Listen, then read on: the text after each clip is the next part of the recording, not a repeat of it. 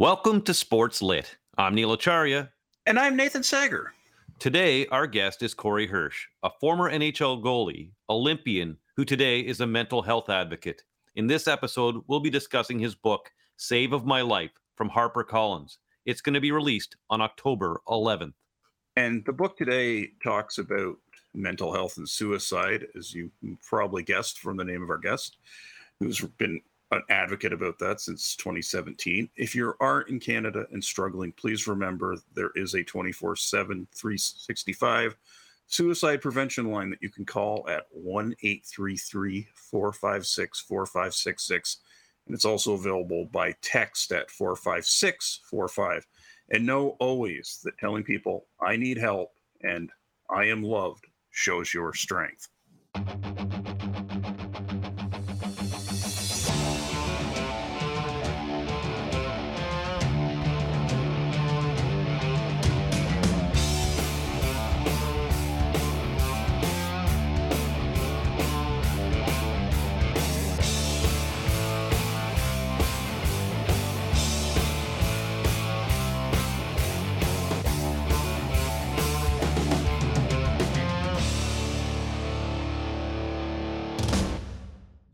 On a hot June night in 1994, the New York Rangers became Stanley Cup champions for the first time in 54 years.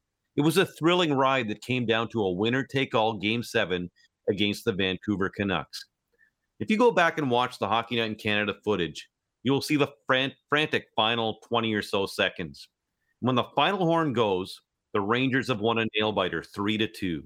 GM Neil Smith embraces the woman beside him Mike Keenan hugs his assistants and shakes hands with the training staff. And on the ice, Mark Messier hoists the cup and becomes the King of New York, a title which he hasn't relinquished, at least in the hockey sense. The guarantee, Matteau Matteau, all of Canada, or at least Western Canada, watching uh, Vancouver and rooting for them. The cauldron of pressure had come to a head and it finally worked out for the Blue Shirts. And as you pointed out, Nate, there was a fan who held up a sign and it reads, Now I can die in peace. For Corey Hirsch, the Rangers' emergency third string goaltender, who's just shy of 22 year old 22 year old 22 years old at the time, the peace of that night will come via realizing game 7 means he can go home regardless of the result. A hockey player unable to fully enjoy his team chasing the Stanley Cup. Imagine. Since the second round of the playoffs against the Capitals, Hirsch has been held captive by intrusive thoughts that he does not understand and doesn't know where they came from. And they have him at the end of a figurative rope. As he writes in The Save of My Life, only in the last few minutes of that game seven does the fog start to lift because he realizes that he's going to get out of this place. He actually tried to break his hand earlier in that playoff run just to see if he could get sent home. He was in misery because of these thoughts and it'll be another three years before he's diagnosed with OCD, which in his case is an even more rare form, uh, pure obsessional, uh, purely obsessional, pure O. And as much as it was a relief for him to get this diagnosis from the Vancouver Canucks team psychiatrist, it's not the end of his struggle, and there's no cure. This happened during the 1996 1997 season, way before we got to the point where we are now, where there's Bell Let's Talk and there's just a lot of talk and a lot of uh, understanding around let's talk about mental health and, and get rid of the stigma. So there was really none of that at this time, especially playing professional sports. So, you know, not only does he have a mental health disorder, it's probably not one that's really publicly, it's not one that's publicly understood and not even really professionally understood, really. They're just learning about this a lot more now in recent times. And and through all of this, this is all happening basically only he's the only guy that knows about it. It's not really known to anyone else. And then in 2017, he released an article uh, in the Players Tribune, and it's titled "Dark, Dark, Dark, Dark, Dark: Six Darks," which in this story it explains, you know, his suicide attempt. He was going to run his car off of a, a cl- off a cliff because he, he had this unending cycle in his head. Yeah, and that's heavy, uh, obviously. Obviously, Hirsch never allows himself a, second of pity across, you know, more than 200 pages of describing his his journey through, you know, these you know, dark pl- places emotionally. He never does a when you look through the years and see what you could have been. You know, he was a 14 season pro from ages 20 to 34, all while he was sick. And obviously, his openness and ag- ad- advocacy creates a legacy beyond that admirable playing career that included 108 NHL games and an Olympic silver medal in 1994. But his HockeyDB page reaffirms how tough a living it it must have been been uh, for someone who sort of, you know, had so many things in his working against him that kept him from reaching his potential because he played for 17 different teams. I mean, that is the biz, but it's kind of like a, you know, almost like a hyper reality version of of what many people who have uh, you know mental health disorders go through. I mean, you they need the stability more than anyone else, but it often becomes so hard to get it because people don't think you're not, you know, you're not fully invested in something. They think you're not there, not present, and you don't want to sometimes self advocate because that means letting people know, trusting people to understand that you have a sickness that isn't visible. And I will add, uh, I was completely ignorant about uh, pure o- OCD. I probably carried forward, you know, the more common media portrayals of the other forms of o- OCD until we read this book, Neil. Yeah, and, and you know that's um that's something we'll ask him about because the term is is just synonymous with just you know obsession uh, as opposed to any type of mental illness, uh, debilitating mental illness associated with that. But you said it. You know, there there is one book I thought of that I had read prior to this um, that relates to the same subject, and that's written by a guy named John Kirwan. Uh, he's an All Black, Nate, and as you know, um, the status of an All Black in New Zealand in the rugby world is they are the the ultimate competitor. Um, they are the cream of the crop in rugby, and he wrote a book called All Blacks Don't Cry um, because he was having a lot of these similar pure O thoughts, and we haven't touched on them yet. But there's kind of like there's silos of them, and they can overlap. And, and and from what I remember about John's book, he was he was worried about hurting someone all the time, um, which you know for a lot of people that thought can go in and out of your head, but you know for people like John or Corey, that just stays with you, and you're trying to understand it and break it down until it becomes mo- immobilizing. And um, yeah, so that comes to my mind too, and I'm, I'm gonna I'm gonna be interested to see if if he does know about about this book, All Blacks Don't Cry. Yeah, there were times where the descriptions of you know those like thought loops that were in Corey Hirsch's head, it just comes flying at you like you know like so many point blank shots during a five on three power play to use a really tortured hockey analogy. But much gratitude for Hirsch for relating as much what it is like to battle with that. Uh, I had no idea, and I speaking from a place of having known for more than 20 years that I have depression and social anxiety disorder, but I have never had anything as intense as what Corey and uh, Sean Patrick Conroy describes.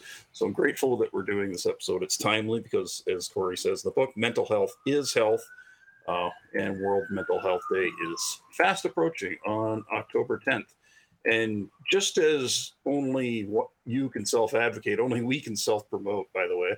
Uh, a related content to this episode definitely includes, I think, season five, episode three, when Brant Myers discussed his Painkiller, a story of big league addiction. Uh, Myers, also an Alberta native like Corey Hirsch, and both of them played in the Western Hockey League, I guess, right around the turn of the 1990s. I think they overlapped by a couple of years.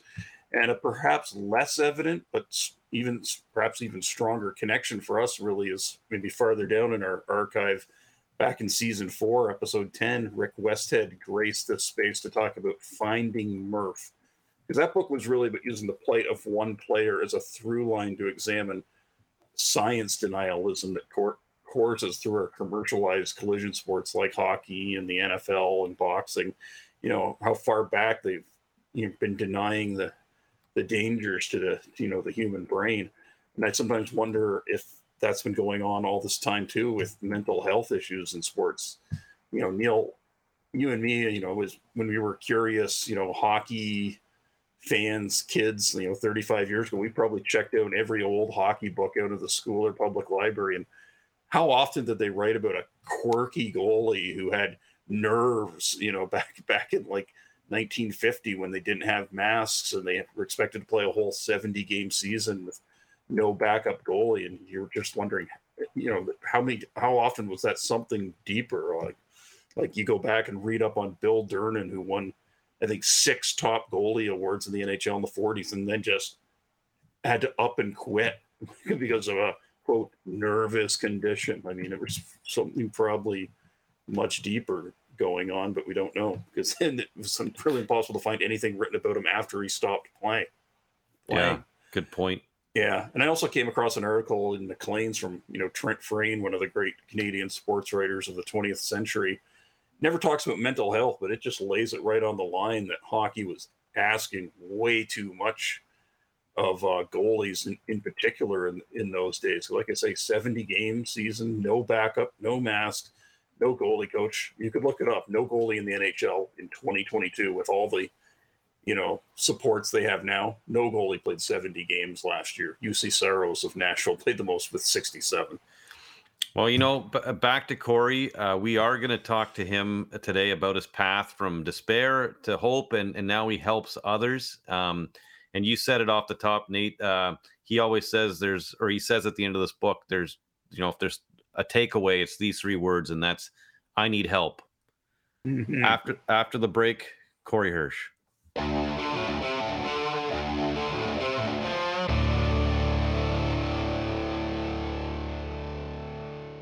And we're back with Mr. Corey Hirsch, who has uh, graciously joined us from his hotel room in Saskatoon.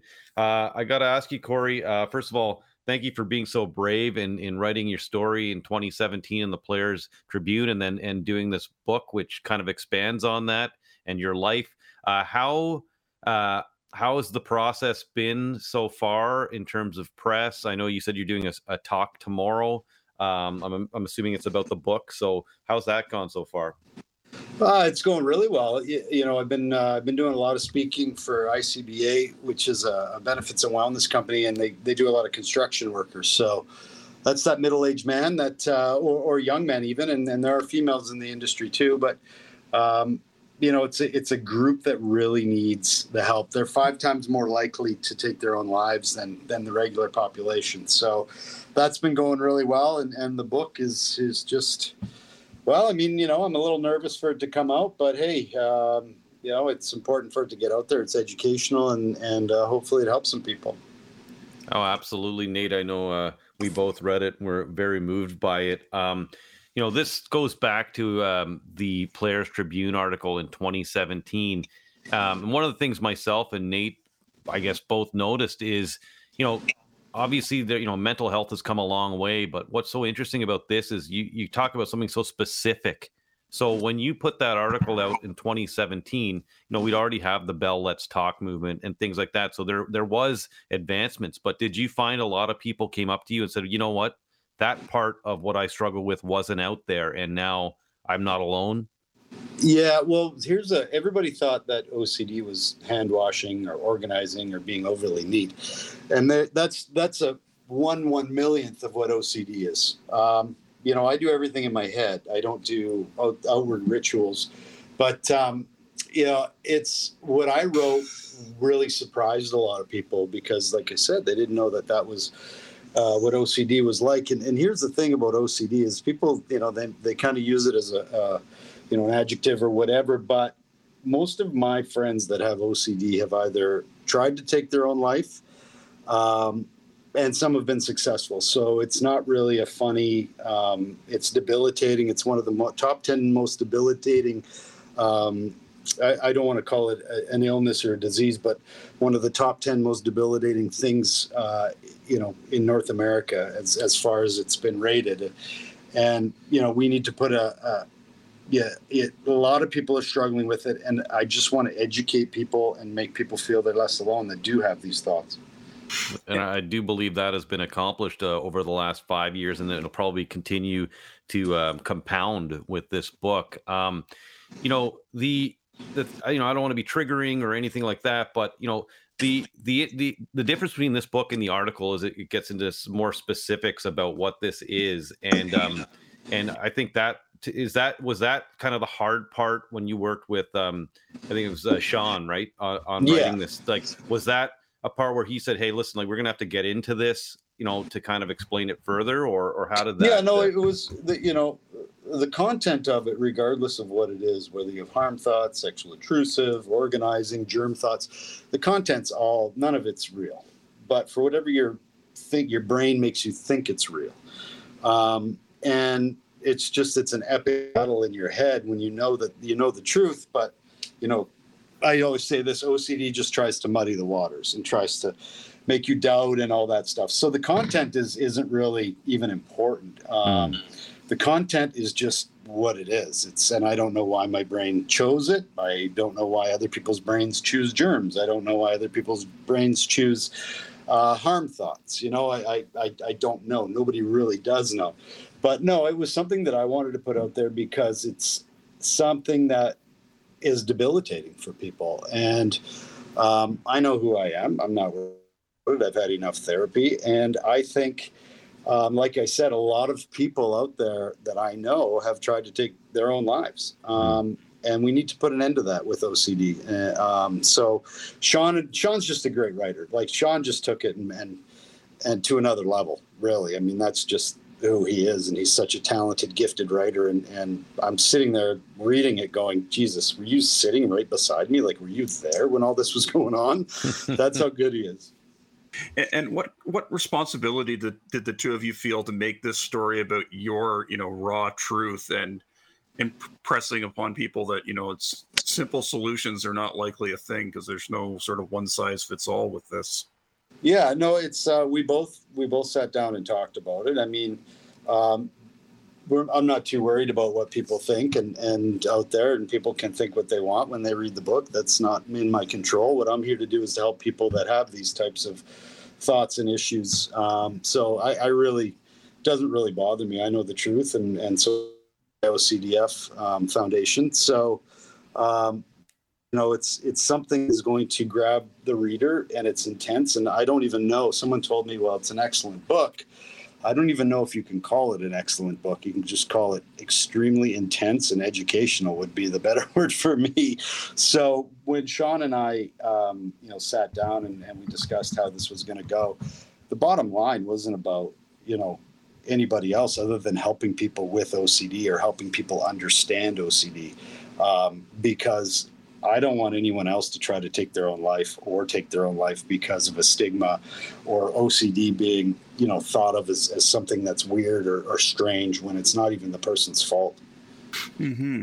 And, and what does the phrase, you know, the idea of mental health is health mean in a wider sense, especially with the work you mentioned that you're doing doing now with uh, with people in the construction industry? Well, mental health is health, meaning it's ridiculous that we we separate physical health and, and, and mental health. Like we separate them. Last I checked, the brain was a physical piece of your body. But for whatever reason, you know, we've in society have separated them and, and, and a lot of that is stigma from the early years because you don't understand it. I can see a broken bone. I can't see someone that has OCD if it's in their head, right? So it's it's the unknown. And we have to start treating that mental health as the same. It's no different. I do the same thing for mental health as if I had a, a, a, pulled muscle. I'll go for mental health, I'll go see the therapist. I might get on a medication, I'll do the therapy. Hopefully, I'll be better at the end of it. If I got a shoulder separated shoulder, well, what do I do? I go see the, the physiotherapist. I might get on medication. I continue with my physiotherapy and hopefully it gets better. Might bug me for the rest of my life, might not. But what's the difference between that and going getting mental health therapy? It's exactly the same, but yet we've separated them. Have you found, um, you, you, know, has there been any sort of like, I guess, improvement since you know just being public? Does that have anything to do with it? Is that a yeah, fair question? Very fair question. Um, and nothing's off limits here, guys. I mean, the book, everything's out there. I don't, I don't, you know, it's going to be out there. So um, I've been booed by twenty thousand people. You know, you guys not going to hurt me. So, um, as far as like things have changed, people are more willing to talk now. Um, and but you know, our system has to get better. Our system has to be better equipped to handle these people, and we're very far behind in mental health help.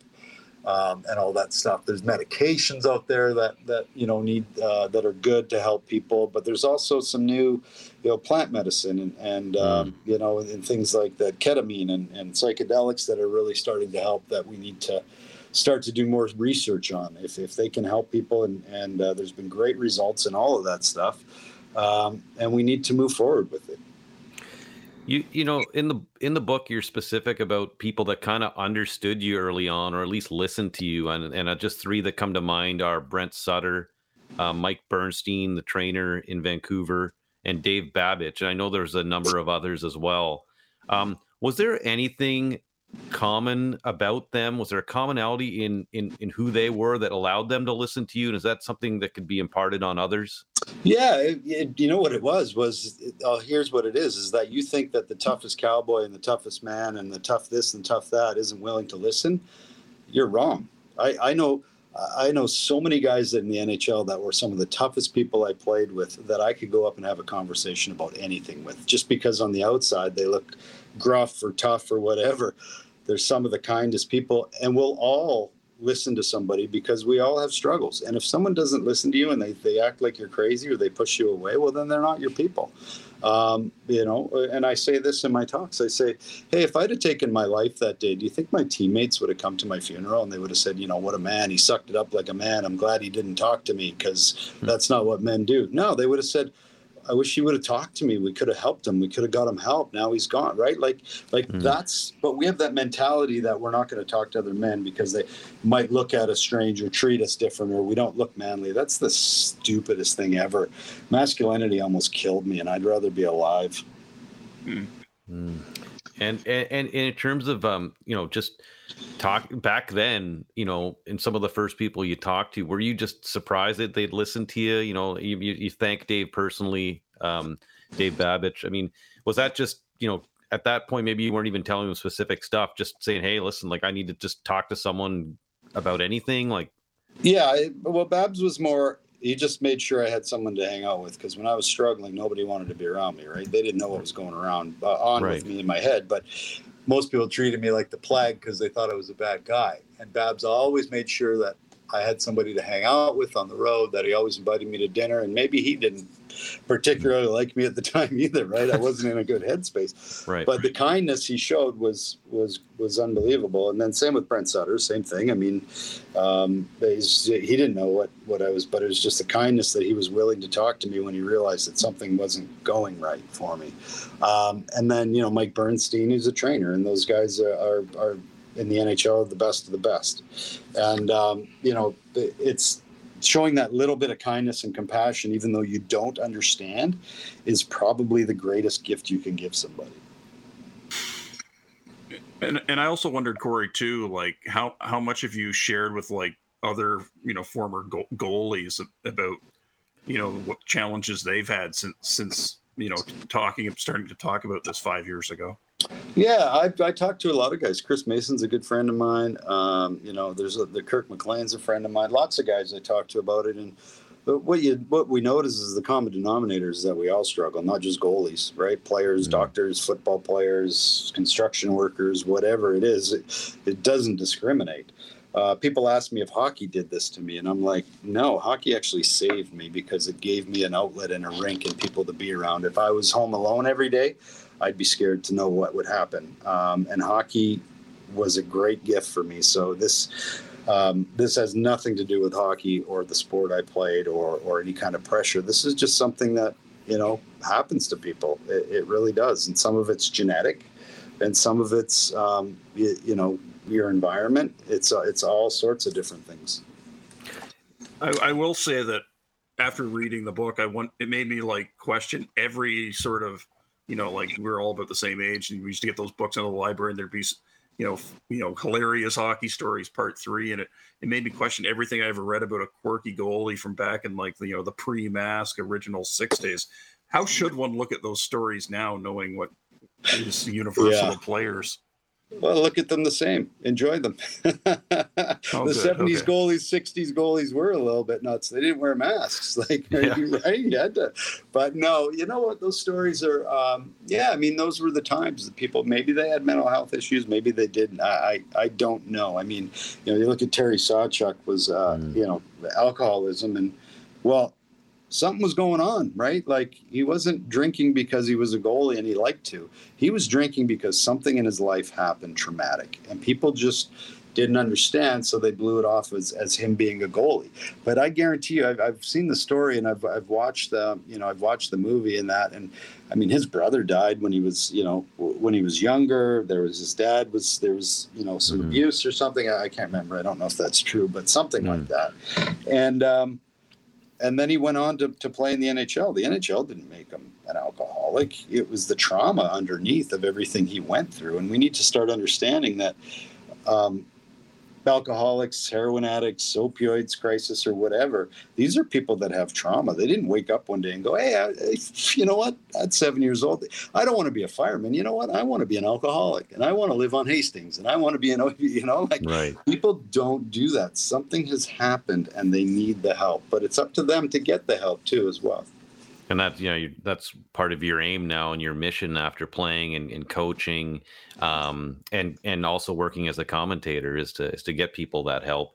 Um, I, I want to go back to both myself and Nate were, were journalists and um, the Players Tribune occupies an interesting space I think for journalists in that you know Derek Jeter created it because you know he wanted to and he lived in that cauldron. You've seen how that cauldron works in New York in 1994 when you're there. It's you know it, the the press can be tough, uh, and that's putting it lightly. So he created this after he retired to give the athletes an un- unfiltered voice.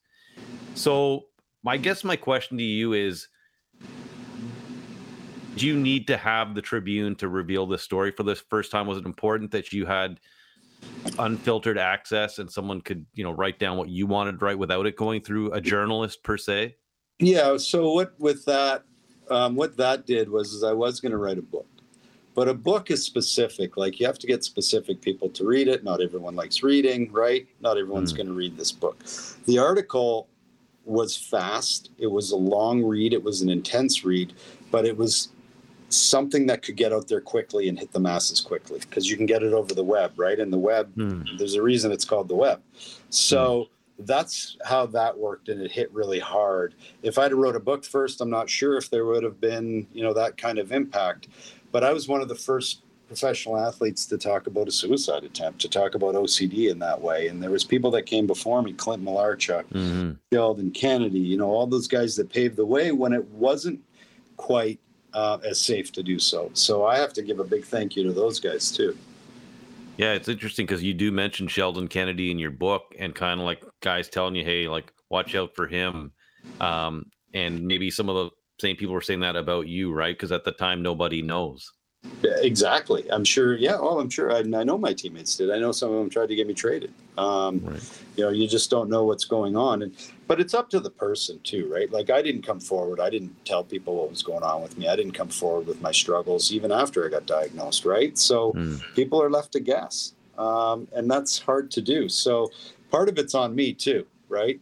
So uh, because they didn't know, and when people don't know, they're going to make up their own assumptions and reasons. And um, you know, like I said, I'm partially responsible because, you know, uh, I didn't tell people. In fairness to, to you, yeah. Corey, I don't know if that's fair to you, to be quite honest with you. I mean, I think at that time that would have been a pretty hard thing to say, and it'd be a hard thing to say now. And one of the things that me and myself, me and my sorry, me and Nate talked about was actually how there's no excuses made in this book at all. Um, which what I'm sure was probably, I mean, I don't know if that was probably just by osmosis or what, but you know, it definitely comes across. You know, you're not saying, "Hey, I could have done more." You're just saying this is what happened. Yeah, no, and mm. and and I don't make any excuses. I don't know what happened or why it mm. happened. I, I mm. still don't. But there's no need to make excuses for it. Um, take responsibility and. Um, you know, and, and just know that hey, I didn't ask for this. I didn't right. go, hey, hey, universe, give me this. That sounds fun, right? Right, right. So mm. it's yeah, it's it just like I said, I, I didn't ask for this, right. but it's what I deal with. You know, I, I before I want to move on to um, just some of the highlights of you playing and and you know some of you know you played the in you know the biggest hockey league in the world uh, and I think it's about seven seasons. Um, you know, and I think you say was there's what seven, uh, you know how many goalies are there, and you get to be one of those, which is quite amazing. I know my uh, I used to work with Kevin Weeks, and he'd always bring that point up, like how many goalies are there, and you're one of them. So, um, uh, I wanted to ask you though, have you have have you heard of a book called All Blacks Don't Cry by John Kirwan? No, I have not. Oh, okay, um, well, I, I it's actually the only other book I've ever read sports related that touches uh, actually any book period about oh, anything okay. that you you have written in your book there's some similarities. So i encourage uh, you and anyone listening out there to check it out. It came out in 2010 he uh, played a wing for the new zealand all blacks john kirwan um, oh he's australian right? Uh, uh, he's from new zealand Oh, New Zealand, right? Yeah. I've heard about him. I haven't read his story. Yes, yes. Check, check, check it out. I think there, there's a lot that you will find, uh, you know, relatable, and and it's it's a valuable story for sure. So, anyways, back to what I was uh, what I was saying initially. Okay, so, um, what was what was the highlight for you? Was it playing internationally and winning silver, or you know, yeah, the NHL? Uh, well, hockey wise, you know, the highlight is is the Olympics and that's really the last time I can remember being quote unquote normal. Um, mm. You know, if there is such a thing as normal. Um, so that's probably yeah, that's probably the biggest highlight. Um, but I have to say, and and to you know, to bring it's it, and I, and I will say this, and I and I don't want to sound arrogant, but with what I had, it was like I'm proud of myself for making the NHL because it was like I had two hands tied behind my back while everybody else had full body, right? Like mm. if you could say it in a physical sense, because you know, with what I was dealing with, I still played in the NHL, and that's probably hockey wise uh, is the greatest accomplishment for me, anyways. Yeah, I mean, and I mean the Stanley Cup too. Although it, it came at such a a low time for you too? I mean, now that you look back on it, it, it, it is it something that you see in a different light? Maybe not the experience, but the but just having been on that team. Yeah, and, and and I was a roster member, so you know we have to make that clear. I can't take credit for a Stanley Cup. I was the third goalie, right. so I just watched every game. But I got I got to drink out of the cup. Very tinny, by the way. Um, it's like drinking out of a can of corn, and everybody else, ten thousand other people have drank out of it before you. Um, no, but you know what? That is a cool moment. I have the photo. Um, I look at it though, and I don't remember much from those mm. days. I mean, that was right around the time I did get sick, and I, I really, honestly, I don't remember much. I, I was so busy in my own head that, um, you know, there's stories that people tell me that I, I don't remember at all, which well, is unfortunate you know, you you do take a you have a really you know good take on on you know the play the the postage stamp too right? With with with what peter did uh that move that everyone tries to do now or or now it might be more common but i remember when it happened it was like i saw like a martian landing like it just didn't we didn't know what to make of it right? Um but you know i, I mean did it take you some time uh before you kind of like were okay with that, or were you just right off the bat say, "Hey, listen, this guy just made a a world class move that was so good they put it on a postage stamp." well, back then, I mean, I was like, "Is that even legal?" Right? so I was like, "It was because he kind of pulled it behind him," and I'm like. I did, we didn't have shootouts over in, in North America, so I didn't know what was and what wasn't legal. But now, when I look back, um, it's part of the reason I'm doing what I do today, right? Mm. So mm. that moment I'm thankful for because um, you know that's that's something that's made me relevant in history, and I'm I'm just glad it wasn't you know some slug. It was Peter Forsberg.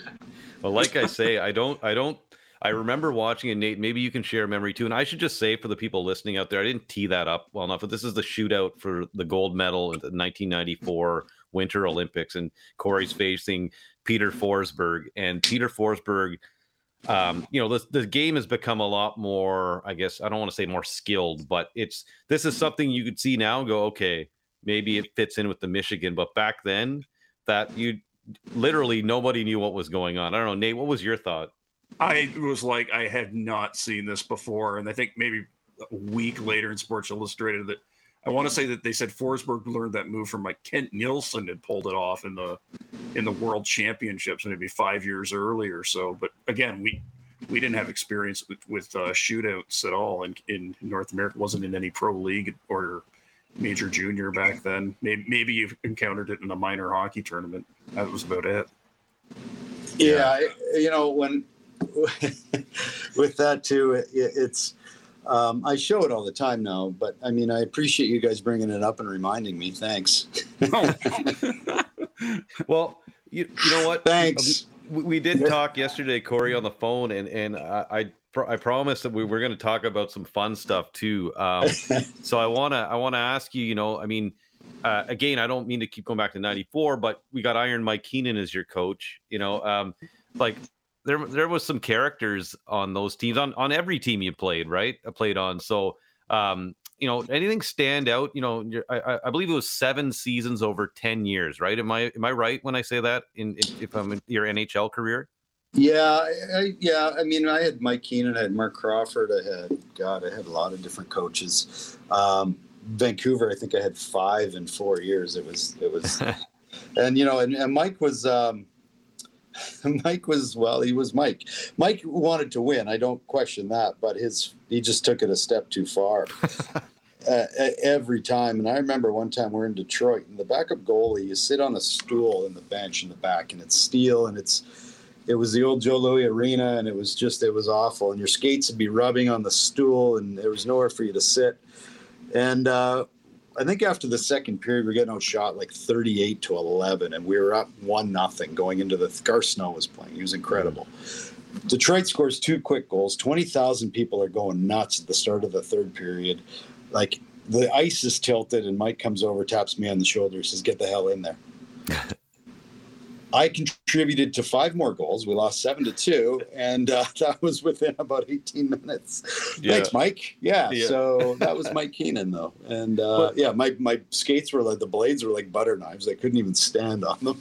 You, right? You, it was. You, it, it, was not. Yeah, it was. Uh, that was Mike.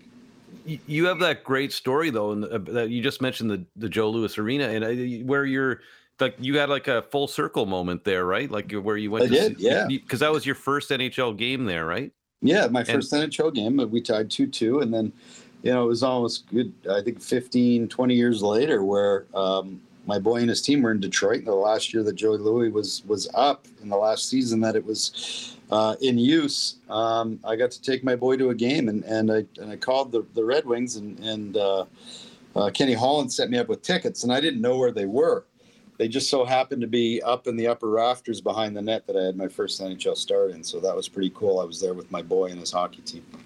That's amazing. Uh, you've coached. We talked about me and they talked about this in our intro. You you've coached uh, with the Blues, with the Leafs, Hockey Canada as a goalie coach. How is that? Like, how did that? How's that? Like, there's so much advancement with analytics and everything. How did that role change? Like from when you first started to kind of when you, you know, maybe bowed yeah. out or what you're even noticing now from fellow colleagues like is it just is it you know just racing at the speed of light type thing? Yeah it's um you know goaltending changed a lot obviously you know i'm not goalies got bigger butterfly style came in that's part of what pushed me out.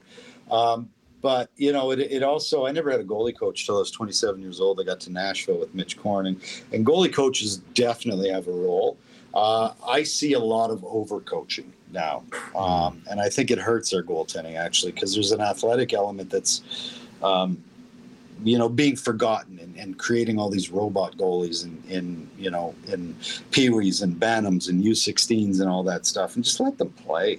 You know, and they'll learn that stuff as they go along. And, and I think we're all trying to get an edge, and we're creating these robot goalies that um, there's still athleticism, man. Like you look at Demko and Markstrom and all these guys, and you look at Shesterkin and Vasilevskiy and how athletic they are. Um, you know, it's it's quite incredible how much goaltending has changed.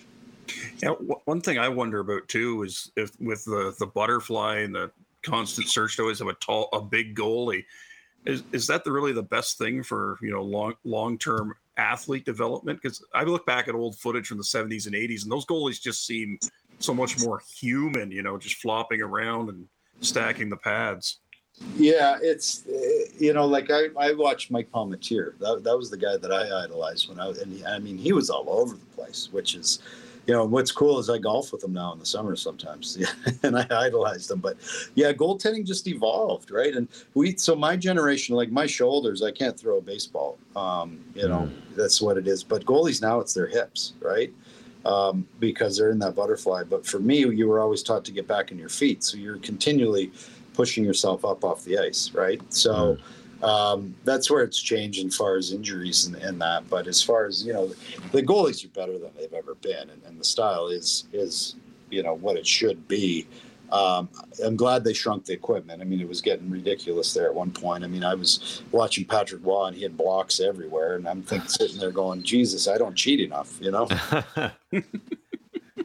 And by the way, Palmateer, uh, the you know maybe a generation before us, but that save he made in the uh, outdoor game, I think I'll give people. I don't know if you remember that, Corey, but he he robbed somebody, and this is like seven years ago as an old timer, and it was probably the most athletic save I'd seen in in some time, even in an NHL game.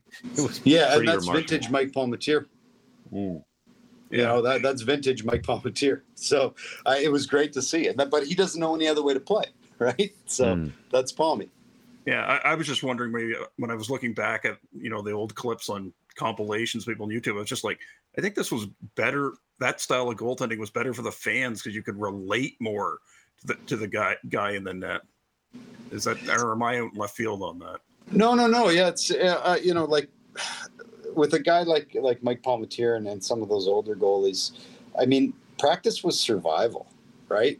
Like mm. they, you know, and, and it was even somewhat in my generation. It was you just didn't want to get hit with the puck. Now these guys are like they'll, you know, they'll stand in front of anything because it doesn't hurt. Uh, but back then, man, I mean, your, your, shoulders were exposed, your inner, your knees were exposed. So mm. some days were just survival. So that it's changed a lot in that sense that the injuries aren't quite what they were. Um, it's just different. True. And one, and one equipment note, I think when we did our Manon Rhéaume episode, Neil will remember this. I spoke to my sister because she's a goalie, but she was a left-hander when she started. They didn't make a upper body protector that was customized for lefties, so she was always getting like bruises in weird in weird spots. Uh, speaking of fan friendliness, Corey, uh, one ex- playing experience you had that I found fascinating was when you were in Sweden. You were, I think, Malmo, right? You were part of a team that won promotion to the top tier of Swedish hockey. Now, everyone who watches like the English Premier League knows about promotion and relegation. I just wondered to go through that. How much excitement did it generate around the team and around the game to to, ha- to have that something that you know doesn't exist in North America. Can you repeat the question, please? Oh yeah, sorry, I, got I lost you for a second. Yeah. No, I lost you for a second. Oh, I was just wondering uh, one experience you had in your career I found fascinating with Malmo. You were part of a team winning promotion to the top tier of the Swedish league. Uh, we don't have uh, you know promotion and relegation in North America, but how exciting was it to be part of that and seeing you know fans experience it? It was so cool. I, I like the relegation. It gives some games, you know, at the end um, something in the fans, something to cheer for, right? It was, uh, um, and you know what? I went out on a winning note. I, I love Sweden. If you told me I had to play there, I had to live there the rest of my life, I'd be like, okay, it was such a great place to play. Good people, made a lot of friends, and, and Malmo's beautiful. It's right across from Copenhagen. Like, I encourage everybody to go play in Europe at the end of their career. I, I really do because it's it's such a, a great gift to be able to travel the world and, and be a professional hockey player. You know, just, just on your roots as a goal uh, as a goalie, and, and, and, you know you're talking about the end of your career. Uh, you have a funny story about just kind of learning uh, or getting the bug, and it's about throwing a French fry at your mom and realize there might be a goalie gene when she makes like a glove save off this French fry you threw at her as a kid. Um, could you share that story with our listeners? I was just a kid. My mom's like, "I want to. Can you pass me?" I think we were eating McDonald's, and I was about nine years old or 10 years old. And she's like, Can I have some of your french fries? And I was like, Sure, snotty kid, right? I threw one at my mom, like, and then she ended up catching it like Mr. Miyagi with chopsticks, except it was between her fingers. And, and we were all like, we were all shocked. And to this day, we say that my mom got a reflex, or I got my reflexes from my mom, not my dad. my poor dad. My athletic ability and my reflexes from my mom. Give him a hard time. Mm. Go ahead, Nate. And I know sometimes with writing a, a, memoir, you sort of ask people to confirm things, details, confirm memories. To what extent did you and Sean do that for this book, which is written in the first person? Yeah, um, you know, there's a lot of stuff I don't remember, right? So, you know, I had to I had to ask people. Like I had to ask my mom some stories she told me, and um, so for for me, like I I had. Um, once it was written and once once Sean went through it and and kind of punch wrote it, um, he just gets it. Like he just gets OCD and and um, some of the stuff I'm sure he made some calls. Some of the stuff was other people making calls and pulling stuff from everywhere. But like I said, I don't remember a lot from those days because I was so busy in my own head. And there probably is a lot more that could be in the book mm. that I don't even know. But I'm going to give you guys a, a spoiler at the end of it. I live. Okay, so I don't know if you know that, oh, but I make it. You know what? Yeah, we're so happy you did, and there's probably gonna be so many more people out there once they read it that are are happy that you decided in 2017 to share this for the first time, and then just you know go further and, and just kind of explain the whole situation. And um, so that leads us to what you're doing now. And there's the Blindsided podcast with Dr. Diane McIntosh. Um, you know, has that been um, therapeutic for you as well? I mean, I know you're not sitting in there with her, but in the sense of you're getting treatment, but it, is that a kind of a, a healing process or or a tr- uh, you know treatment process as well? Yeah, some of it's really hard. Some of it's mm. really hard to listen to. Some of it's I can relate to. So it's I can feel other people's pain when I'm doing some of those stories. But mm-hmm. Diane's great, and I'm just I'm learning a lot. Right, I, I mm. am. I'm learning a ton. So I, I, wouldn't call it therapeutic. I would call it knowledgeable. Um, but there's days after some of those interviews, I have to go and take a break. Like I got to take two days to myself because I'm I'm it's it's pretty intense stuff. You know, like we had Everson Griffen on, who's bipolar, and um, you know before he got diagnosed, there's a lot of things that happened. Sheldon Kennedy was on, and you know Sheldon Sheldon's story was was quite a while ago, and and I talked to Sheldon, but there's a whole new generation that needs to hear that story because um, right. it's still happening today. So those are tough ones, and I've got to take a little break and a time out when uh, it gets like that. Um, so it's more knowledgeable for me. I, I know you're. Yeah, it's probably probably a bad choice of words on my part, but I I, I do want to uh, also ask you about some of the other things you're doing. Um, I know you have uh, an affiliation with CAMH as well, if I'm not mistaken, and just um, yeah, wondering um, you know what else besides the podcast, uh, speaking tours, anything else uh, that you're kind of up to, uh, either in this area or away from it. Yeah, the CAMH stuff was a few years back. We tried to get more educational for kids and that, but um, I'm not sure where the program's at now. But as far as like I do public speaking. I do, um, you know, I do a lot of public speaking in the construction industry. But I'll I'll talk to anybody I can. Right, five people or five thousand doesn't matter to me. Um, and I do uh, my podcast, Blindsided. I got the book coming out, and really, it's just a matter of of uh, keeping up, being knowledgeable, trying to keep myself. Um, you know, I'm still in therapy myself. Like it's something I'll have to live with the rest of my life, but I do well um, and I have to keep up with that, and I got to take care of me. So that's part of it as well. Well, you know, go ahead, Nate. And one thing I related to when you were talking about your early life was about being teased for for having red hair, which I heard every day probably till I was you know well into my teens as well. I, I wondered how did that how did you work to you know shed the, you know that you know negative energy that people were trying to put on you. I'll be honest, I still don't. I still struggle with it. I still think I'm ugly. I'll be honest, like, um, because that's what you get called when you're a redhead. And I hope if people are listening out there, you know, stop calling redheaded people ugly and stop calling them names because it's it's a lifelong battle for me. It really is. Like, I, it creates self esteem issues. I've had therapy over it, um, and it's not cool. You know, um, people are beautiful in their own right, and um, you know, tell Nicole Kidman she's ugly. She's a redhead, right? So it's like, um, it's it's something I struggle with to this day. And and yeah, people can be ruthless, and that's just what it is. You know, we've got to um, we have to end that. You know what, Corey? I um Nate, unless you have anything else. No, now I feel bad, bad for assuming that it was something that was passed. no, it's not. Yeah. Um, but yeah, Corey, I uh, you know what? Thank you for giving us the time uh, today. Uh, is there anything else you you want to share in your hopes for the book or uh, anything else um, before we uh, let you get on with your day? No, I appreciate it. Go to uh, anywhere you listen to your podcast. Download Blindsided. Um, you know, we've had some great guests: Kurt Warner, Bubba Watson, Paul Bissonnette. Um, you know, uh, Everson Griffen, Sheldon Kennedy. They're all and they're all stories. They're all knowledgeable, and they're all there to help people. People that these are guys that all struggled that you wouldn't think have struggled and have come out the other side doing pretty well. So um, that's the only thing, and that's that's probably the most educational show I can and thing I've ever done. Thank you again, Corey, for your bravery, and uh, we'll uh, we hope to catch you soon uh, somewhere else. Awesome, thanks, guys, and buy the book. Yes, yes, for sure. October 11th, it comes out. Thanks very much for joining us, Corey Hirsch. Thank you.